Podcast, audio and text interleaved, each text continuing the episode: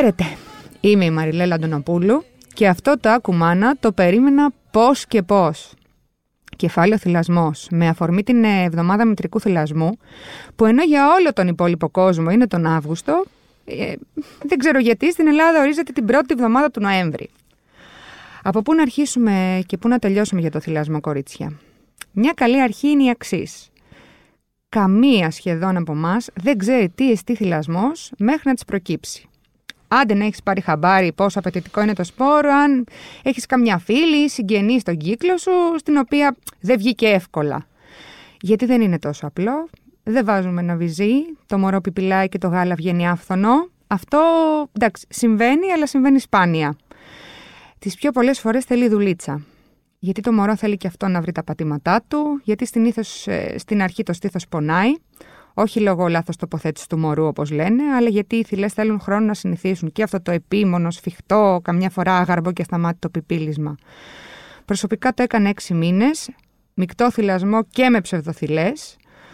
Από το δεύτερο μήνα και μετά ο μικρός δεν έπαιρνε βάρος. Εγώ ήθελα πάρα πολύ να θυλάσω, τα είχα κάνει όλα, σεμινάρια προετοιμασίας, είχα συμβουλευτεί ειδικούς, έβαζα μήνες από μήνες πριν κρέμα στις θυλές για να τις προετοιμάσω για το μεγάλο σοκ, έπινα κούπες με γλυκάνισο και παρόλα αυτά ο μικρός δεν έπαιρνε βάρος. Στο μεταξύ τράβηξα και μια μαστίτιδα, τα είδα όλα και είπα να το δω λίγο πιο ρεαλιστικά το πράγμα. Οπότε, ναι, σε κάποιες βγαίνει, σε κάποιες όχι. Σε κάθε περίπτωση, είτε θυλάσεις πολύ, είτε λίγο, είτε καθόλου, θα έρθεις αντιμέτωπη με σκέψεις, με κριτικές, με συμβουλές, με άγχος, καμιά φορά και με τύψεις για το αν κάνεις το σωστό. Οπότε, γενικά σήμερα θέλω να μιλήσουμε για το θέμα ανοιχτά και με ειλικρίνεια, γιατί ωραία, καλά τα λένε οι σύμβουλοι, καλά τα διαβάζουμε κι εμείς, ωραία είναι τα θεωρητικά, αλλά πάμε να δούμε τι γίνεται στην πράξη. Γι' αυτό λοιπόν έχω την καλύτερη παρέα. Είναι διαλεκτή και επιλεγμένη. Θα καλωσορίσω 2 αξιόλογες συναδέλφους. Τη μία την έχω δίπλα μου, είναι η Μανίνα Ιντάνου, και στην τηλεφωνική γραμμή έχω την Εύα τη Μονοχάρη. Είναι και οι 2 δημοσιογράφοι. Η Εύα είναι food blogger πιο συγκεκριμένα. Είναι μαμάδες. Γεια σας, κορίτσια. Καλησπέρα. Χαίρετε. Χαίρομαι πάρα πολύ γιατί είστε πραγματικά τα άτομα που θα ήθελα να κάνουμε αυτή τη συζήτηση σήμερα. Και γιατί? Γιατί ξέρω ότι η μία είναι η περίπτωση δεν έχω θυλάσει, δηλαδή έχω θυλάσει ελάχιστα, και η άλλη είναι έχω θυλάσει πάρα πολύ. Και αυτό το πράγμα μπορεί να ακούγεται αντιθετικό μάλλον, αλλά ειλικρινά ούτε πρόκειται να το παρουσιάσουμε έτσι, καμία σχέση, ούτε πρέπει. Το θέμα είναι να κάτσουμε να συζητήσουμε λίγο 3 μαμάδες που έχουμε δει το θυλασμό από διαφορετικές πλευρές και να δούμε τι γίνεται με αυτό το πράγμα, τελικά πόσο ισχύει όλο αυτό που λέγεται για τη δικτατορία του θυλασμού ή για το ελεύθερο του θυλασμού, να το κάνεις όσο θες κτλ. Οπότε να ξεκινήσουμε, Μανίνα, λίγο με την Εύα που είναι μακριά μας. Εύα, μία ερώτηση. Εσύ έχεις τώρα ένα κοριτσάκι που είναι 5,5 χρονών. Σωστά. Και θύλασες 3,5 χρόνια. Ναι, όχι από επιλογή από ένα σημείο και μετά. Ωραία. Θα το τονίσω αυτό. Ωραία. Θέλεις να μας πεις καταρχήν πώς σκεφτόσουν το θυλασμό πριν θυλάσεις? Πώς σκεφτόμουν το θυλασμό πριν θυλάσω? Επειδή εμένα όλη η φάση της εγκυμοσύνης και τα λοιπά προέκυψε πολύ ξαφνικά, δεν είχα σκεφτεί τίποτα. Στο μυαλό μου είχα τη μαμά μου, γιατί η αδελφή μου, με την οποία έχουμε 6 χρόνια διαφορά, ήταν κάτι το οποίο το έζησα. Γενικά στο περιβάλλον μου δεν είχα φίλες μου ή γυναίκες που έχουν θυλάσει και τα λοιπά. Την ιδέα του θυλασμού μου τη φύτεψε η νονά της μικρής, η Μαριλίτα, να είναι καλά η κοπέλα. Έτσι μου έκανε, ξέρεις, μερικά μαθήματα, να το πω απλά, με το που έμεινα έγκυος, για τη σημασία του θυλασμού, και η αλήθεια είναι ότι με έπεισε. Διάβασα κι εγώ αρκετά, ήθελα να θυλάσω, εννοείται, όπως επίσης ήθελα να γεννήσω και φυσιολογικά. Δεν θα πω ψέματα, ήταν όλα πάρα πολύ εύκολα για μένα σε αυτή την εγκυμοσύνη, τη μία και μοναδική. Οπότε με το που βγήκε το μωρό η μέα μου, τρομερά επαγγελματίας, με βοήθησε. Για καλή μου τύχη το μωρό πήρα αμέσως στη θηλή. Α, είσαι υπερτυχερή, όχι απλά τυχερή. Έτσι, το καταλαβαίνεις ότι δεν γίνεται και πολύ συχνά αυτό. Είμαι τυχερή, πραγματικά. Η αλήθεια είναι, για να μιλήσουμε και ανοιχτά, ότι είχα ένα πλούσιο στήθος με αρκετό γάλα. Δεν μου έλειψε ποτέ το γάλα και τα 3,5 χρόνια. Οπότε ήταν μια πάρα πολύ εύκολη διαδικασία για μένα, δεν με άγχωσε καθόλου. Γύρισα στο σπίτι και σαν ελεύθερη επαγγελματίας η ανάγκη ήταν ότι έπρεπε να δουλέψω με το που γύρισα στο σπίτι. Οπότε έχω βιώσει στιγμές απειρού κάλους με το μωρό στο στήθος, αποκλειστικός θηλασμός, ό,τι σημαίνει αυτό. Όποιος ξέρει, ξέρει, πολύ δύσκολο. Για πόσο καιρό αποκλειστικό, 6 μήνες? Μέχρι που άρχισε το παιδί, ναι. Περίπου μηνών, ναι. Εκεί τα γνωστά, ναι. Ναι, αλλά το κακό που δεν με συμβούλευσε κανένας ήταν ότι δεν μου είπε κανείς ότι ο αποκλειστικός θηλασμός έχει και κάποιες παραμέτρους τις οποίες θα πρέπει να τις δεχθείς. Σίγουρα ανάλογα και με το μωρό, έτσι. Μιλάω πάντα για τη δικιά μου περίπτωση. Το μωρό μου δεν πήρε ούτε μπιμπερό, ποτέ, ούτε πιπίλα. Οπότε, κορίτσια, όπως καταλαβαίνετε, έγινα τον πιπερό του, έγινα η πιπίλα του, έγινα το αρκουδάκι του, έγινα τα πάντα.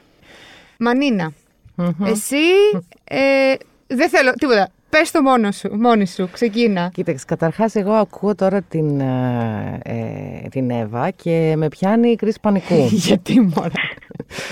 Γιατί, εντάξει, νομίζω ότι, ρε παιδί μου, με έναν τρόπο δεν είναι τυχαίο το αν τελικώς θα θυλάσεις, πόσο θα θυλάσεις, με ποιο τρόπο, αποκλειστικά ή όχι κτλ. Νομίζω ότι, ας πούμε, και η Εύα, από ό,τι κατάλαβα, δεν ήταν προετοιμασμένη για την εγκυμοσύνη, οπότε δεν είχε. Εσύ άκουσα, είχες μπει σε μια ολόκληρη διαδικασία. Καλέ, εγώ μήνες πριν, άστο, μην το συζητάς. Εμένα επίσης ήταν πολύ ξαφνική η εγκυμοσύνη. Και μάλιστα σε μια ηλικία που μάλλον είχα πάρει απόφαση ότι ίσως δεν θα κάνω παιδιά. Και δεν ήταν το χειρότερο. Δηλαδή ήθελα, αλλά είχα ψηλοαποφασίσει ότι μπορεί και να μην γίνει. Δεν ήμουν ποτέ μανούλα με την έννοια ότι περιμένω πότε θα έρθει αυτή τη στιγμή κτλ. Δεν το είχα ζήσει και έτσι από την οικογένειά μου, οπότε δεν τον είχα σκεφτεί καθόλου το θυλασμό. Και μέχρι τη μέρα που γέννησα, πώς να σου πω, ρε παιδί μου, δεν. Είπα ότι εντάξει, αν μπορέσω θα θυλάσω, αν δεν μπορέσω δεν με πολύ νοιάζει. Ναι. Έχει μια σημασία, γιατί το είπε και η Εύα εδώ, ότι εμένα, ας πούμε, η μαμά μου δεν με θύλασε. Δεν είχε καταφέρει, είχε προβλήματα με το μαστό, τέλος πάντων δεν έχει σημασία, δεν ξέρω και λεπτομέρειες από την αλήθεια. Πάντως θύλασα ελάχιστα. Ήταν στο μυαλό μου κάπως απενοχοποιημένο αυτό.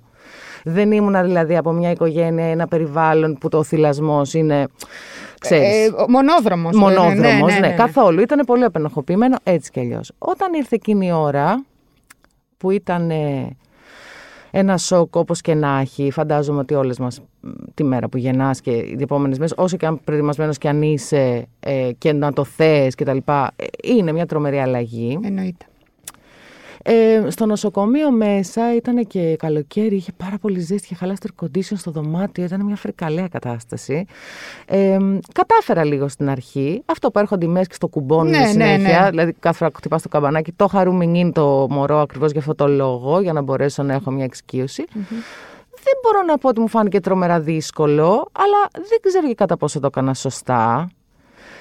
Είχα κάτι διπλανές που ήταν το τρίτο τους παιδί που το κουμπώνανε έτσι, λες και ήταν, ας πούμε. Ναι, εντάξει, είναι η εμπειρία, ρε παιδί μου. Ναι, καμία σχέση. Ναι. Κάπως με κομπλεξάριζε αυτό, αλλά γενικώ σου λέω, δεν είχα ποτέ την αίσθηση ότι πρέπει οπωσδήποτε να το κάνω κτλ. Είπα όμως ότι αν γίνεται, επειδή ξέρω ότι είναι καλό, ειδικά το πρώτο διάστημα. Πρωτόγαλα, ναι, το πρωτόγαλα και μετά. Το πρωτόγαλα που λένε κτλ. Ναι. Το πρωτόγαλα το πρόλαβα. Εντάξει, το πρωτόγαλα νομίζω ότι είναι και 2-3 μέρες και είναι μετά. Είναι μια εβδομάδα. Ναι, ακριβώς. Αυτό το έδωσα. Όταν γύρισα από το νοσοκομείο όμως, είχε ήδη ματώσει μια θηλή, η μικρή δεν την έπιανε, πονούσα, μου σπάγε τα νεύρα όλο αυτό το πράγμα, μου δημιουργούσε μια αυτή. Είχε, πώς το λέμε αυτό που γίνονται πράσινα?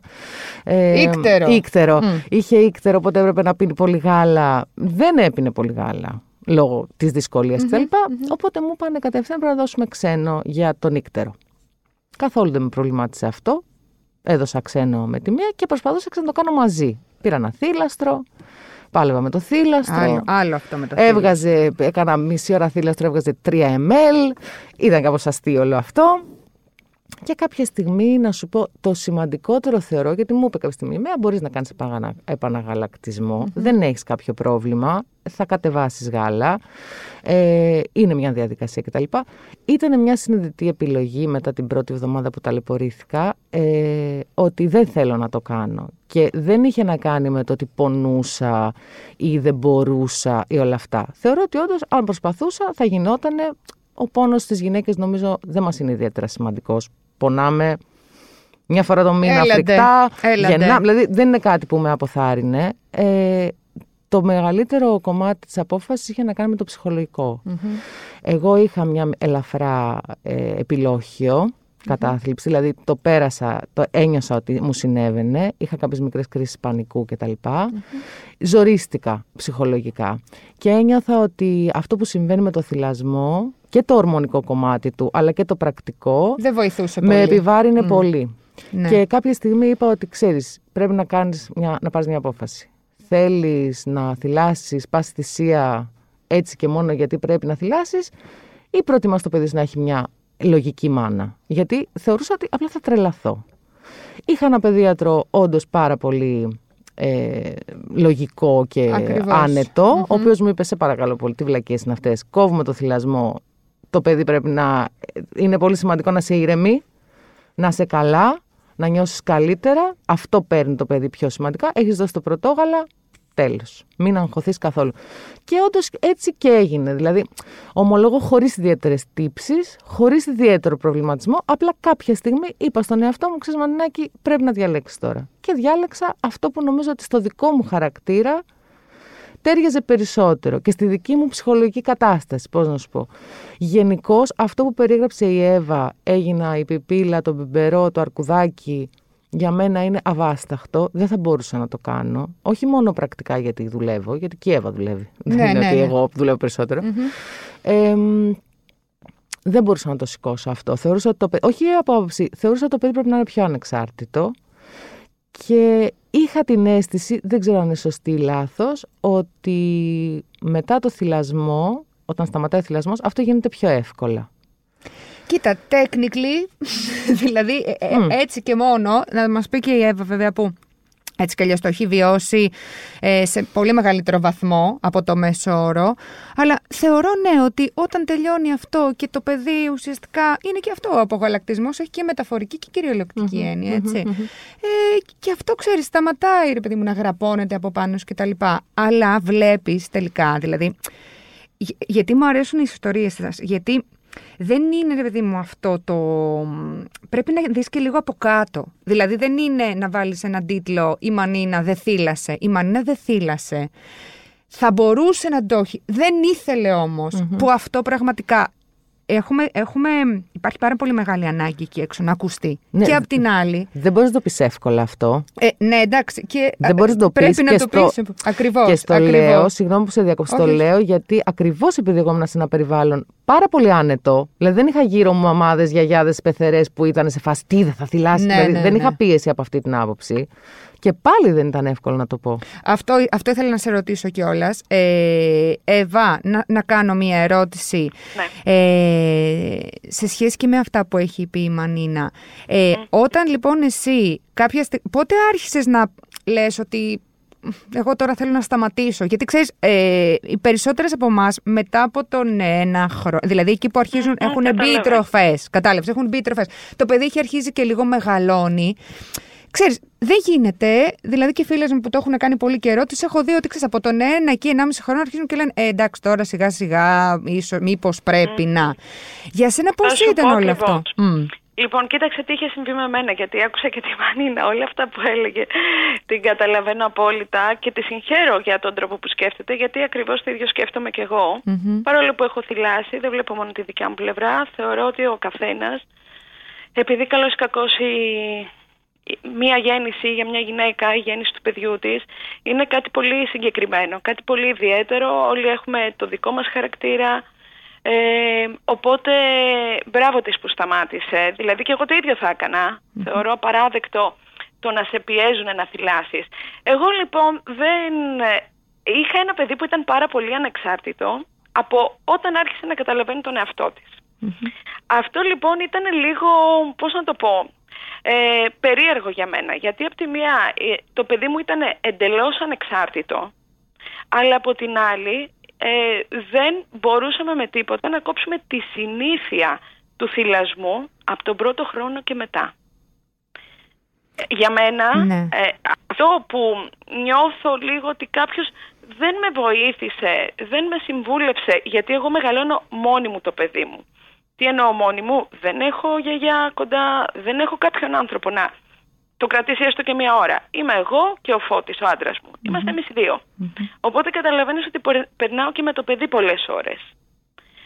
Δεν με συμβούλεψε λοιπόν κάποιος να μου πει ότι ξέρεις κάτι. Όταν το παιδί αρχίζει και μεγαλώνει, επειδή είναι οι επιλογές του πιο συνειδητές, όσο συνειδητές μπορεί να είναι οι επιλογές ενός παιδιού που είναι 1 έτος και παραπάνω, το παιδί αρχίζει και έχει άποψη. Οπότε αν δεν σκοπεύεις να είσαι η παντοτινή μαμά του θυλασμού μέχρι να κάνεις δεύτερο παιδί, που εγώ δεν ήθελα να κάνω δεύτερο παιδί, θα πρέπει να σταματήσεις. Mm. Αλλιώς δεν μπορείς εύκολα να ξεκόψεις. Σκέφτηκες ποτέ να πας σύμβουλο? Ξέρεις, γιατί γενικά φαντάζομαι όλες παίρνουμε πρέφα, ναι, το τι υπάρχει. Πήγες. Θες να σου πω τι με συμβούλεψαν? Ναι, βεβαίως θέλω. Ναι. Λοιπόν, είναι αστείο γιατί εγώ είχα απελπιστεί. Όλοι μου λέγανε, όλοι, γνωστοί, φίλοι, μαμά από μακριά από το τηλέφωνο, ο θυλασμός κάνει καλό. Ναι, τους έλεγα, εγώ έχω φτάσει τώρα, ας πούμε, το παιδί μου είναι 2 ετών, τρώει μπριζόλα από τη μία, ας πούμε, ή κέικ ή δεν ξέρω εγώ τι, και από την άλλη βάζει το βίζι στο στόμα και με τρελαίνει. Ναι. Κάπως πρέπει να σταματήσει αυτό. Επίσης δεν μπορώ να δουλέψω, δεν μπορώ... γιατί, ξέρεις τι γινότανε, επειδή είχα αρκετό γάλα, έπρεπε αυτό το γάλα να αδειάζει. Ναι, βέβαια. Βεβαίως, ναι, η Βόνη, ναι, βέβαια πήγαινε και σταθμό από 11 μηνών. Φαντάσου το μαρτυριό μου. Μπουκάλια, θύλαστρα. Τι να σου λέω τώρα, δηλαδή ήταν μια κατάσταση τρέλας. Ο σύμβουλος λοιπόν, ο ένας ήταν, εντάξει, ο παιδίατρός μου, πολύ καλός, εξαιρετικός, αλλά σε αυτό δεν μπόρεσε να με βοηθήσει. Ήτανε ότι δώστο στη μαμά σου 2 εβδομάδες να σε ξεχάσει, να ξεχάσει και το βυζί. Ναι, εντάξει, δεν θα κάνω στο παιδί μου, ας πούμε, μαρτύρια. Εντάξει, η αλήθεια είναι ότι αυτή τη συμβουλή δεν την περίμενα. Δεν έχω ξανακούσει. Ναι, ούτε εγώ. Η μαμά μου ήταν στη Λιβαδιά, κορίτσι. Α, εντάξει, να αλλάξουμε και τόπο δηλαδή. Αν ξεχάσει όλα. Τέτοια μέθοδο απογαλακτισμού δεν έχω ξανακούσει ποτέ. Η άλλη συμβουλή του εξαιρετικού μου, αγαπημένου μου, πολύ αγαπημένου μου γυναικολόγου, ο οποίος μου λέει, σταδιακά μειώνεις τα γεύματα. Α, μπράβο, ναι, αυτός είναι ο τρόπος. Μου, δεν υπάρχει, του λέω αυτό. Είμαστε πάρα πολλές ώρες μαζί. Δηλαδή, δεν υπήρχε η δυνατότητα να... Εγώ εκείνο τον καιρό εντωμεταξύ δεν είχα ετοιμάσει ακόμη το στούντιο, δούλευα από το σπίτι. Οπότε, κορίτσια, καταλαβαίνετε ότι ήμουνα συνέχεια με ένα σουτιέν, όχι εγκυμοσύνης, ξέρεις, αυτό του θυλασμού κτλ. Ναι. Ένα παιδί το οποίο ήταν φουλ ανεξάρτητο, φουλ μέσα στο σπίτι, δηλαδή δεν με ενοχλούσε. Αλλά όταν της ερχόταν η όρεξη να θυλάσει, παιδιά με έβαζε κάτω και πραγματικά δεν ήξερα από πού να φύγω, το λέω έτσι απλά. Όχι, δεν είναι εύκολο, γιατί είναι που είναι χειριστικά, φαντάσου τώρα να έχει να κάνει με την τροφή τους αυτό το πράγμα, έτσι.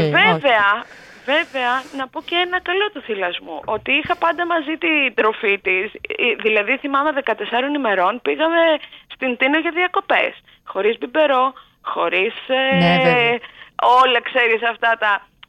Ήτανε ωραία. Όχι, εννοείται, γιατί σαφώς και να το πούμε αυτό, ο θυλασμός κάνει πάρα... δεν μου είχε αρρωστήσει ποτέ. Είναι πολλά. Ναι, και ειδικά, δηλαδή πέρα από τα... Εμείς δεν είμαστε εδώ πέρα τώρα για να πούμε τι καλό κάνει ο θυλασμός στην υγεία. Το ξέρουμε, αυτά είναι δεδομένα και δεν τα διαπραγματευόμαστε. Από εκεί και πέρα όμως... Το να πούμε ότι ο θυλασμός, επίσης ότι ο θυλασμός σε σχέση με το, είτε με το μεικτό, ας πούμε εγώ όταν έκανα μεικτό από το 2ο μήνα μέχρι τον 6ο που είχα και θυλασμό και ψευδοφυλές, γιατί δεν μπορούσα αλλιώς να γραπώ στο παιδί, και ξένο, όλο αυτό το πράγμα είναι μια διαδικασία και είναι και λίγο, πώς να το πω, είναι και λίγο άδικο προς τις μαμάδες και όλες, γιατί θέλω να το πω αυτό το πράγμα, γιατί είχε γίνει και ένα πέσιμο τις προάλλες σε μια γνωστή, ας πούμε, κοπέλερα, από και το όνομά της δεν έχω πρόβλημα, στη Χριστίνα την Πόμπα, είχε φάει και αυτή, ας πούμε, μια κριτική για το γεγονός ότι κάνει μεικτό κτλ. Για όνομα του Θεού, δηλαδή και γενικότερα η κριτική προς οτιδήποτε δεν πρέπει να υπάρχει, δηλαδή ούτε προς αυτή που δεν θύλασε, ούτε προς αυτή που θύλασε. Θέλω να πω κάτι πάρα πολύ σημαντικό, ως μαμά που έχει θυλάσει πάρα πολύ, από ένα σημείο και μετά ξαναλέω όχι από επιλογή της. Είναι πάρα πολύ άδικο για τις γυναίκες να δέχονται οποιαδήποτε κριτική στον τομέα του θυλασμού αλλά και της γέννησης.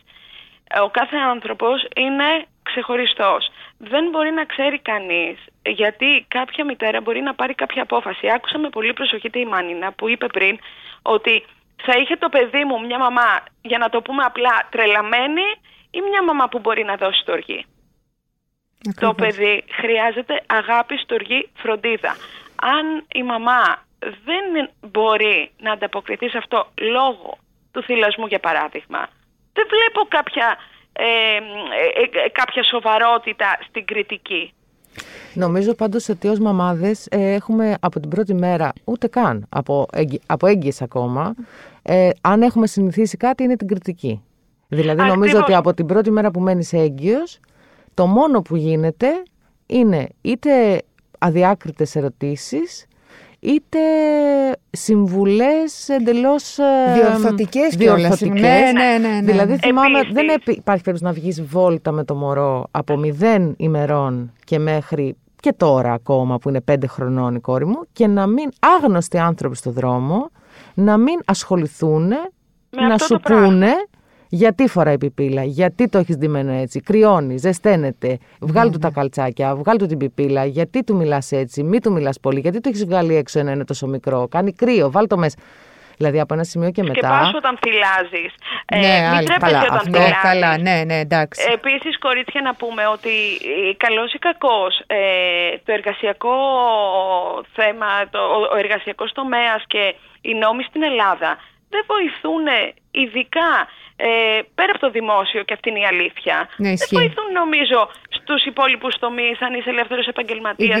Ειδικά τις ελεύθερες επαγγελματίες, με τίποτα. Εγώ, κορίτσια, δούλευα από την πρώτη μέρα που γύρισα από το μεευτήριο. Κάθισα 2,5 ακριβώς ημέρες στο μεευτήριο και έχω φωτογραφίες, με φωτογράφησε ο άντρας με το μωρό να δουλεύω. Θέλω να πω ότι η ιδέα του θυλασμού δεν σημαίνει απλά ότι βγάζω έξω το βυζί και δίνω στο παιδάκι μου το γάλα όταν θέλει. Είναι κάτι το οποίο είναι πολύ ιδιαίτερο.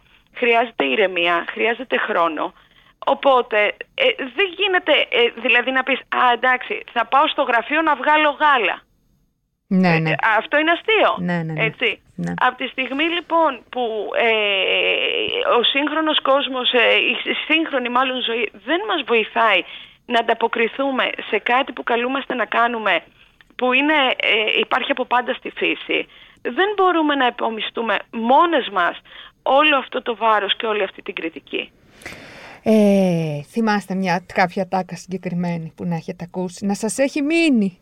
Δηλαδή, εγώ δεν θα ξεχάσω ποτέ, δεν θέλω να πω από τι ειδικό, γιατρός ήταν και πολύ κοντά μου, που μου είχε πει όταν είχαμε δει ότι είχαμε θέμα τέλος πάντων και ότι δεν παίρνει βάρος, μου λέει θα κλείνεις την τηλεόραση, θα το πετάς το κινητό μακριά και το μόνο πράγμα που θα κάνεις όταν θυλάζεις είναι να θυλάζεις, θα είσαι συγκεντρωμένη. Το οποίο τώρα σε μια κοπέλα, έτσι, που μόλις έχει γίνει μάνα, οι ορμόνες σε κάθε περίπτωση, και αυτό δεν είναι ούτε στερεοτυπικό ούτε τίποτα, είναι ιατρική. Είμαστε, κάνουν, χαμός γίνεται, έτσι, προσπαθούμε να ηρεμήσουμε. Να λέει αυτό, δεν γίνεται να μην το πάρεις από φόβο όλο αυτό. Για πείτε εσείς, είχατε ακούσει κάτι ή τους γράψατε στα παλιότερα των υποδημάτων? Την καλύτερη ατάκα όσο θύλαζα μου την είπε ο άντρας μου. Κάποια στιγμή ήμουν τρελαμένη εντελώς εκεί στα 3,5 χρόνια, καραντίνα, πρώτη καραντίνα, και εγώ το μόνο που έκανα, το παιδί εντάξει είχε ψιλοσοκαριστεί με το γεγονός ότι είχε σταματήσει το σχολείο, δεν έβλεπε φίλους, τώρα δεν θα το αναλύσουμε αυτό, καταλαβαίνετε, το έχετε ζήσει. Έχω τρελή δουλειά, έχω πραγματικά φρικάρει, να το πω απλά, και λέω στον άντρα μου «κάνε κάτι». Και μου λέει «τι θες να κάνω?» «Δεν μπορώ να βγάλω στήθος». κάτι πρέπει να αποφασίσεις. Πάρε μία απόφαση. Και εκείνη τη στιγμή γυρνάω, κοιτάζω την κόρη μου και συνειδητοποιώ ότι πρέπει να σταματήσει να θυλάζει. Και εκεί έγινε το εμπάργκο, Ναι, κορίτσια, εκεί σταμάτησε ο θυλασμός με μία απλή κουβέντα. Ναι, ήσουν έτοιμη μάλλον κι εσύ. Τώρα δεν είναι μόνο η κουβέντα. Πιστεύω ότι ήσουν κι εσύ έτοιμη να το κάνεις. Δηλαδή, είχε φτάσει στο. Ήταν ακραία και οι συνθήκες. Εσύ, Μανίνα, να θυμάσαι τίποτα? Εγώ δεν θυμάμαι ατάκαν από την αλήθεια, γιατί σου λέω ήμουν σε ένα περιβάλλον αρκετά προστατευμένο. Και για να πω και την αλήθεια, θεωρώ ότι ακριβώς επειδή εγώ έκανα τη μικρή μόνη μου. Υπήρχε και μια επίοικια ότι άστινα τώρα την καημένη. Ναι, κατάλαβες. Ναι, ναι. Εγώ δεν κατάλαβα. Αχ, άλλα βάσανα αυτή τώρα. Γιατί όλο αυτό είναι λίγο, ξέρεις, Βασιλάκης Καΐλας. Όλο το story αυτό, πώς το λαμβάνουν. Δεν θα ξεχάσω πάντως σε όλη αυτή τη φάση, και ακόμα όταν το λέω, το λαμβάνω, ότι δεν θύλασα, το βλέμμα από δοκιμασία. Όχι από αυτό που ξέρεις. Λίγο σαν να. Που είναι λίγο αμηχανία, να σε προσβάλλουν. Ναι. Αλλά το νιώθεις. Ναι, αλλά το βλέπεις ότι σου λέει αυτή τώρα. Και ξέρεις, ο καθένας τα αποδίδει αλλού. Ήθελε να βγαίνει, δεν ήθελε αυτό. Δεν έχουν ίνες, γυναίκες δεν έχουν τις αντοχές που είχαν οι παλιές, που γεννάγανε 32 παιδιά και τα βυζένανε όλα ταυτόχρονα. Ξέρεις, και ταυτόχρονα κόβανε ξύλα. Για όλο αυτό το story. Αλλά νομίζω ότι, ξέρεις, δεν έδωσα ποτέ ιδιαίτερη σημασία και δεν τροφοδοτούσα αυτή την κουβέντα. Παρ' όλα αυτά, νομίζω ότι, ξέρεις, αυτό που λέει και η Εύα πριν, είναι τόσο ιδιαίτερες οι περιπτώσεις της κάθε γυναίκας και όχι όσον αφορά μόνο το θυλασμό. Συνολικά την εμπειρία της εγκυμοσύνης και της γέννας. Η προσωπική της κατάσταση, οι σχέσεις που έχει εκείνη την εποχή, η ψυχολογική της κατάσταση κτλ. Αν μπορεί να βοηθήσει κανείς, είναι απλά, ξέρεις, να δώσει χώρο σε αυτό. Δηλαδή να ακούσει. Τι συμβαίνει. Τρελαίνομαι δε όταν οι συμβουλές έρχονται από άντρες. Ναι, όχι, ακριβώς. Δηλαδή, που καμία σχέση με το αντικείμενο. Και αυτό που είπες πριν, ότι είναι στερεοτυπικό το θέμα των ορμονών. Δεν είναι στερεοτυπικό το θέμα των ορμονών. Ακριβώς. Και είναι και πάρα πολύ ταμπού να το συζητάμε. Εγώ θα σου πω ότι την τρίτη μέρα του μευτηρίου, προφανώς με τεράστια ανισορροπία ορμονών που ξαφνικά πέσανε, γιατί στην εγκυμοσύνη ήμουν λες και έπαιρνα ναρκωτικά, από ευτυχία και χαρά. Ναι, όλα αυτά. Στην τρίτη μέρα έζησα τη χειρότερη κρίση πανικού που έχω ζήσει στη ζωή μου και είμαι ένας άνδρας που έχει ζήσει κρίση πανικού, δηλαδή είχα τέτοια θέματα ψυχοσωματικά κτλ. Δεν έχω φοβηθεί περισσότερο στη ζωή μου, δεν έχω νιώσει πιο απειλούμενη ψυχικά, πώς να σου το πω, και μάλιστα σε μια φάση που ένιωθα και ένοχη που το περνούσα, γιατί έπρεπε να είναι η πιο ευτυχισμένη στιγμή της ζωής μου, γιατί και αυτό είναι πολύ φορτωμένο. Ακριβώς, έτσι πρέπει. Με χίλια δυο πράγματα. Ναι. Οπότε θέλω να πω ότι δεν ξέρεις τι περνάει ο άλλος. Και δεν έχεις και το δικαίωμα να υποτιμάς ούτε την αγάπη του για το παιδί του, την αφοσίωσή του, ούτε τις αντοχές του, ούτε τίποτα. Επίσης δεν τον νοιάζει, δεν τον αφορά. Ναι, πέραν αυτού. Ξέρεις, όχι, αυτό είναι και μια στάση που πρέπει γενικότερα, ας πούμε, αν γίνεται να την έχουμε. Δεν σε νοιάζει, ρε παιδί μου, δεν ξέρεις. Και επίσης, ειδικά οι γυναίκες, όλο αυτό το πράγμα, για το οτιδήποτε, δηλαδή και πριν γίνεις μάνα και αφού γίνεις μάνα, γενικότερα είναι μια επιθετική κατάσταση. Ναι, είναι μια κατάσταση όπου συνέχεια βάλεσαι και πρέπει να σε κρίνουν και να είσαι έτοιμος να απαντήσεις. Ναι, και σε καμία περίπτωση. Γιατί το παιδί σου έχει μίξα. Ναι. Τι δεν έκανε σωστά, ας πούμε. Πρέπει να δίνεις εξηγήσεις βασικά. Πολύ συχνά. Ναι, και νομίζω ότι το μόνο που μπορεί να κάνει κανείς πια είναι απλά να μην τις δίνει. Ακριβώς. Δηλαδή να μην μπαίνει στον κόπο να απαντάει σε αυτό. Γιατί δεν θύλασες, δεν ήθελα. Ακριβώς. Ναι, γιατί και η θυματοποίηση από την άλλη πλευρά, το να τα παίρνουμε όλα μέσα μας και τα λοιπά και να πρέπει να. Δεν υπάρχει λόγος. Εγώ πάντως κάποια στιγμή μιλούσα με μία φίλη μου, γεννήσαμε σχεδόν μαζί με 1 μήνα διαφορά. Μου λέει, εγώ όχι μόνο δεν θύλασα, ντρέπομαι που θα το πω, συχαινόμουν να βάζει το παιδί τη θηλή μου στο στόμα του. Ναι. Όχι συχαινόμουν γιατί το συχαινόμουν το παιδί. Δεν μπορούσα να το αντέξω.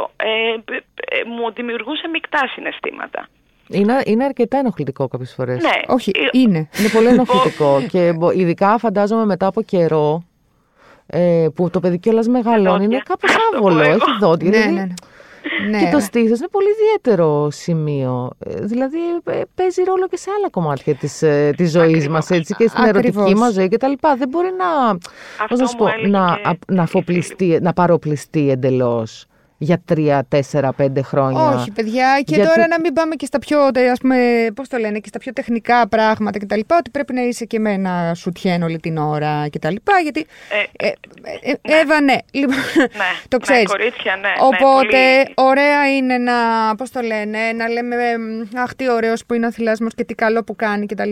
Αλλά αυτό είναι η μισή αλήθεια, και επειδή όταν ακούς ότι μία γυναίκα της αρέσει να θηλάζει, σε μία άλλη γυναίκα δεν αρέσει να θυλάζει. Όταν λοιπόν βλέπεις ότι υπάρχουν πολλές απόψεις για το ίδιο πράγμα, δεν υπάρχει σωστό και λάθος. Και αυτό, αν μπορούμε να βγάλουμε ένα συμπέρασμα, γιατί από ό,τι καταλαβαίνω, το νιώθω, δηλαδή μπορούμε να μιλάμε πάρα πολλές ώρες γι' αυτό, γιατί έχει και άλλες προεκτάσεις το ζήτημα, μπορεί να πάει πολύ μακριά και πολύ κοντά μας. Λοιπόν, να φτάσουμε σε αυτό. Ωραία, όλα αυτά τα group που, με το θυλασμό κτλ. Όλα αυτά. Οκ, καλώς υπάρχουν και οι γυναίκες που είναι μέσα, συνεχίζουν να είναι, γιατί νιώθουν πολύ ωραία εκεί. Αλλά το mom shaming από γυναίκα σε γυναίκα για το αν δεν θύλασε ή για το αν έχει θυλάσει 3 και 4 και 5 χρόνια, πρέπει κάπου να σταματήσει, γιατί βαλόμεθα που βαλόμεθα από 100.000 διαφορετικές πλευρές, μεταξύ μας καλό είναι να στηρίζουμε μία την άλλη. Δηλαδή και εκεί είναι ένα ωραίο συμπερισματάκι να βγει και αυτό από εδώ πέρα, και από κάθε πλευρά. Από όπου και αν μπορούμε, ας πούμε, να βγάζουμε αυτό. Λοιπόν, θέλω ένα σχόλιο τελευταίο από την καθεμιά σας. Δεν θέλω να σας πω τι θέλετε να πείτε σε μια γυναίκα που θέλει να γίνει τώρα μαμά και το σκέφτεται με το θυλασμό κτλ. Πάρτε το πάνω σας. Μανίνα, σ' ακούω.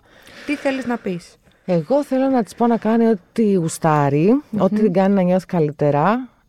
Whatever works γενικά, νομίζω σε αυτό το κομμάτι. Θα καταλάβει όταν θα γεννήσει ότι τα πράγματα είναι πολύ πολύ διαφορετικά από το πώς τα έχει στο μυαλό της. Πολύ λιγότερο ονειρικά και πολύ πιο συγκλονιστικά ταυτόχρονα. Δεν είναι επαφανειακό, δεν είναι μελό. Είναι κάτι, η πιο πραγματική εμπειρία που θα σου συμβεί ποτέ, το πιο πραγματικό πράγμα, και το λέω με όλη την καλή έννοια, και ταυτόχρονα το μεγαλύτερο πακέτο που έχεις φάει ποτέ ζωή σου.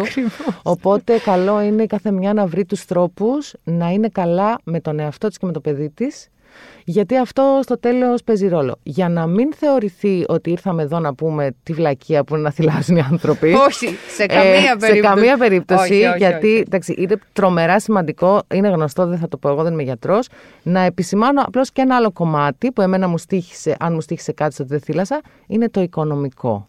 Έτσι, παίζει πάρα πολύ μεγάλο ρόλο. Εγώ χάλασα πάρα πολλά χρήματα, δηλαδή η επιλογή μου την πλήρωσα. Και την πλήρωσα και άξιζε, θεωρώ, τον κόπο που την πλήρωσα. Αλλά υπάρχει και αυτό το κομμάτι και η ευκολία που είπε η Εύα πριν. Εγώ κουβαλούσα μια τσάντα ολόκληρη για να πάμε να πιούμε καφέ μέχρι τη γωνία. Και να μην κρύωσει το νερό μες στο θερμό. Ακριβώς. Έχεις όλα αυτά. Το θέμα νομίζω είναι ότι ο καθένας ζυγίζει τι του είναι πιο βαρύ. Για κάποιες το οικονομικό και το πρακτικό είναι πιο βαρύ και λένε εγώ θα θυλάσω. Κάποιες απολαμβάνουν το θυλασμό, και για να πω την αλήθεια, όταν γινόταν σωστά ήταν όντως μια πάρα πολύ τρυφερή στιγμή. Δεν την υποτιμώ καθόλου, γι' αυτό και προκαλεί και αυτό το δέσιμο και αυτή την εξάρτηση. Δεν το υποτιμώ καθόλου, και μη σου πω ότι μερικές φορές, ξέρεις, λέω τι ωραία που θα ήταν, ξέρεις, να μπορούσα να το έχω κάνει έστω για λίγο. Δεν υπάρχει σωστό και λάθος σε αυτό το πράγμα. Δεν υπάρχει σωστό και λάθος. Υπάρχει από την άποψη της υγείας, οκ, καλό είναι να δώσει λίγο γάλα. Δεν υπάρχει. Είναι αυτό που λέμε. Δεν μπορεί να υπάρχει σωστό και λάθος στο τι απολαμβάνω, ακριβώς, στο τι μπορώ να κάνω κτλ. Η κάθε μια ας κάνει ό,τι μπορεί καλύτερο. Δεν θα πούμε εμείς στη μάνα τι καλύτερο για το παιδί. Δηλαδή, είμαι σίγουρη ότι κάθε μάνα θέλει να κάνει το καλύτερο για το παιδί της. Δηλαδή, είναι πατροναριστικό να της λες, ξέρεις. Σωστά. Αλλά και οι ειδικοί που είναι δίπλα και που πάμε να ρωτήσουμε, να συμβουλευτούμε, και κρεμόμαστε από τα χείλη τους σε εκείνη την εντελώς ευάλωτη κατάσταση, ούτε να σηκώνουν το δάχτυλο, ούτε να είναι πάρα πολύ αυστηροί. Δηλαδή, αναπερίπτωση και κατά περίπτωση. Όχι γενικά πράγματα. Ας ακούσουν. Ναι, ακριβώς. Δεν μας πολύ βοηθούν αυτά. Καλό είναι να ακούσουν. Εύα μου. Εγώ αυτό που θέλω να πω είναι ότι ο θυλασμός είναι η αρχή των πάντων για ένα παιδί. Όμως έχουμε συναισθήματα, είμαστε άνθρωποι, τόσο η ορμόνη της χαράς όσο και της λύπης, μην ξεχνάμε ότι καταλήγει στο παιδί μας. Είτε μέσω του στήθους, είτε μέσω συναισθημάτων. Οπότε το καλύτερο που έχουμε να κάνουμε είναι να κάνουμε αυτό που νιώθουμε εμείς καλά. Θέλουμε να θυλάσουμε, θυλάζουμε. Θέλουμε δημόσια, δημόσια. Το έκανες δημόσια, να φανταστώ. Αρκετές φορές, αρκετά αρνητικά σχόλια, αρκετά θετικά. Δεν χρειαζόμουν ούτε τα μέσα. Ακριβώς. Ειλικρινά. Είμαστε νέες γυναίκες, σύγχρονες, ξέρουμε τι θέλουμε, ξέρουμε πώς πρέπει να το κάνουμε. Πρέπει να ακούμε το ένστικτό μας.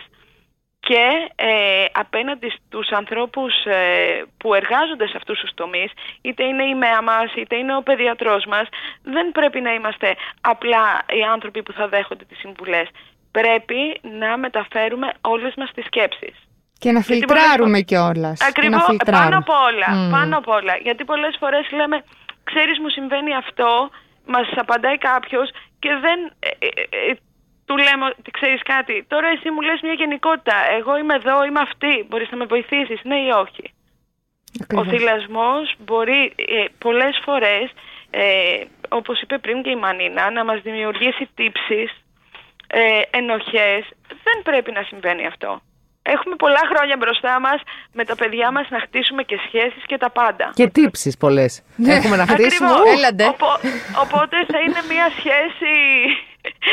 που θα περάσει, ξέρεις, στα χρόνια πολύ τα πάνω τους και τα κάτω τους, τα δύσκολα και τα εύκολα. Τα παιδιά χρειάζονται αγάπη. Και ο θυλασμός επίσης είναι και αυτός ένα στάδιο σε όλη την κατάσταση. Ακριβώς. Και όπως μου έχει πει ο παιδιατρός μου, κάθεστε και αγχώνεστε τώρα που έχετε μωρά, αύριο μεθαύριο να δείτε που θα μεγαλώσουν, να δείτε τότε που είναι τα προβλήματα. Λοιπόν, ακριβώς, κορίτσια, σας ευχαριστώ πάρα πολύ για αυτή την κουβέντα. Χάρηκα. Νομίζω ότι ωραία ήταν για όλες. Ελπίζω να είπαμε κάτι καλό για όλες τις κοπέλες που θέλουν να θυλάσουν. Νομίζω ναι. Δεν θέλουν. Ναι, ακριβώς. Είπαμε κάποια πράγματα που μπορεί να μην ακούγονται και να λέγονται εύκολα και αυτός ήταν και ο στόχος. Σας ευχαριστώ πάρα πολύ. Και εμείς. Να είστε καλά, κορίτσια. Γεια σας. Αυτό ήταν το σημερινό Άκου Μάνα. Εγώ το ευχαριστήθηκα πάρα πολύ. Αποστολή εξετελέστη. Τα λέμε την επόμενη εβδομάδα. Μέχρι τότε μπαίνετε στο ladylike.gr. Ειδικά αυτή τη εβδομάδα έχουμε πολλά θέματα σχετικά με θυλασμό. Δηλαδή όλο το No Filter Motherhood είναι αφιερωμένο στο κεφάλαιο θυλασμός. Οπότε μπαίνετε, διαβάζετε και τα λέμε την άλλη Πέμπτη. Γεια χαρά.